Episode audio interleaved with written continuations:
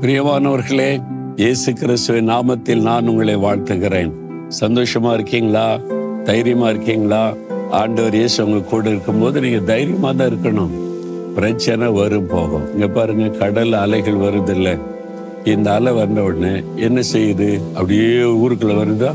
ஒரு குறிப்பிட்ட இல்லை அவ்வளவுதான். திரும்பி போயிடும் மறுபடியும் ஒரு அலை வரும். திரும்பி போயிடும் அலைகள் வந்துகிட்டே இருக்கும் போய்கிட்டே இருக்கும். ஆனா ஒரு சேதமும் உண்டாகாது. அதுக்கு ஒரு எல்லை குறிச்சிருக்குல்ல அதே மாதிரி தான் நம்ம வாழ்க்கையில பிரச்சனை வரும் போகும். போராட்டம் வரும் போகும். அது அவ்வளவுதான் ஒரு எல்லை தான் அதை தாண்டி நம்மகிட்ட வர முடியாது. ஆண்டு ஒரு எல்லை கொ- இதுக்கு மேல என் பிள்ளைகளை நெருங்காத என்னை பிறகு எதுக்கு பயப்படுறீங்க? இப்ப நீங்க பயப்படுற பிரச்சனை பின்வாங்கி போயிரும் பாருங்களேன். இந்த கடல் அலையை பார்த்தீங்களா? பின்வாங்கி போயிட்டு இல்ல? அதே மாதிரி போயிடும் பிறகு எதுக்கு பயப்படணும்? அப்ப நான் என்ன செய்யறேன் ஆபத்தான சூழ்நிலையில் இருக்கிறேனே. அதுக்கு ஆண்டவர் ஒரு வாக்கு கொடுத்திருக்கிறார்.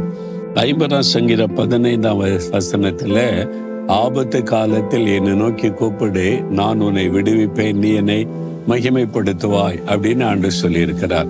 ஒரு ஆபத்தான சூழ்நிலையா? ஒரு நெருக்கமான சூழ்நிலை. என்ன பண்ண தெரியலையா? ஐயோ எங்க போறதுன்னு தெரியலையா? ஆண்டு சொல்ல என்ன நோக்கி கூப்பிடு. நான் இருக்கிறேன்ல பரலோகத்தை நோக்கி கூப்பிடுங்க.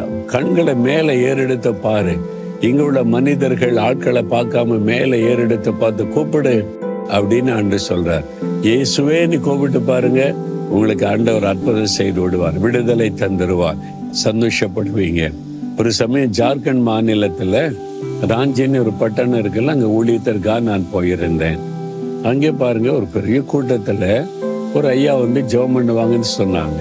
அவருடைய பெயரை கேட்டா அது இந்து மக்கள் தான் அந்த மாதிரி பக்தியான பெயர் வைப்பாங்க. அவர் வந்து அழகா ஜோம் பண்ணுகிறார். நான் ஆச்சரியமா அவரை பார்த்து கொண்டிருந்தேன். அப்போ இவர் இவ்வளவு அழகா ஜெபிக்கிறாரு பேரு பார்த்தா இந்த மாதிரி பக்தி உள்ள ஒரு இருக்குதுன்னு சொல்லி.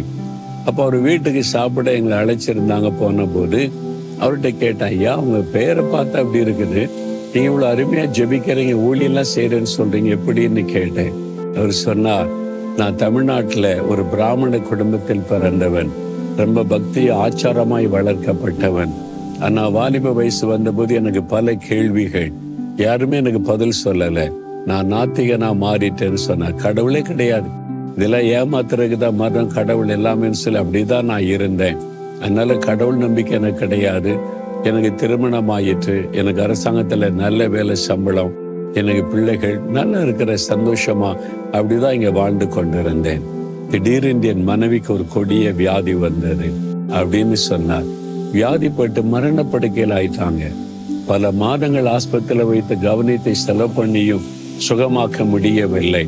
கடைசியில வீட்டுல மரண படுக்கை மரணம் நெருங்கி கொண்டிருக்கிறது. இவருக்கு வேலைக்கு போயிட்டு வந்தா மனைவி படுக்க பக்கத்துல உட்கார்ந்து அழுவார் வேதனைப்படுவார். என்ன பண்ணுவது? என் மனைவிக்கு ஏதாவது ஆயிட்டா பிள்ளைகள் எல்லாம் இப்படி வளர்த்து ஆளாக்குவது என்று சொல்லி அவர் படுகிற வேதனை பார்த்து துக்கப்படுவார். ஒரு நாள் அதே மாதிரி யார் எனக்கு உதவி செய்வாங்க? இந்த ஆபத்தான சூழ்நிலையில எனக்கு யாரும் இல்லையே என்பதை போல உணர்ந்தவர் அழுத போது ஒரு சத்தம் கேட்டது.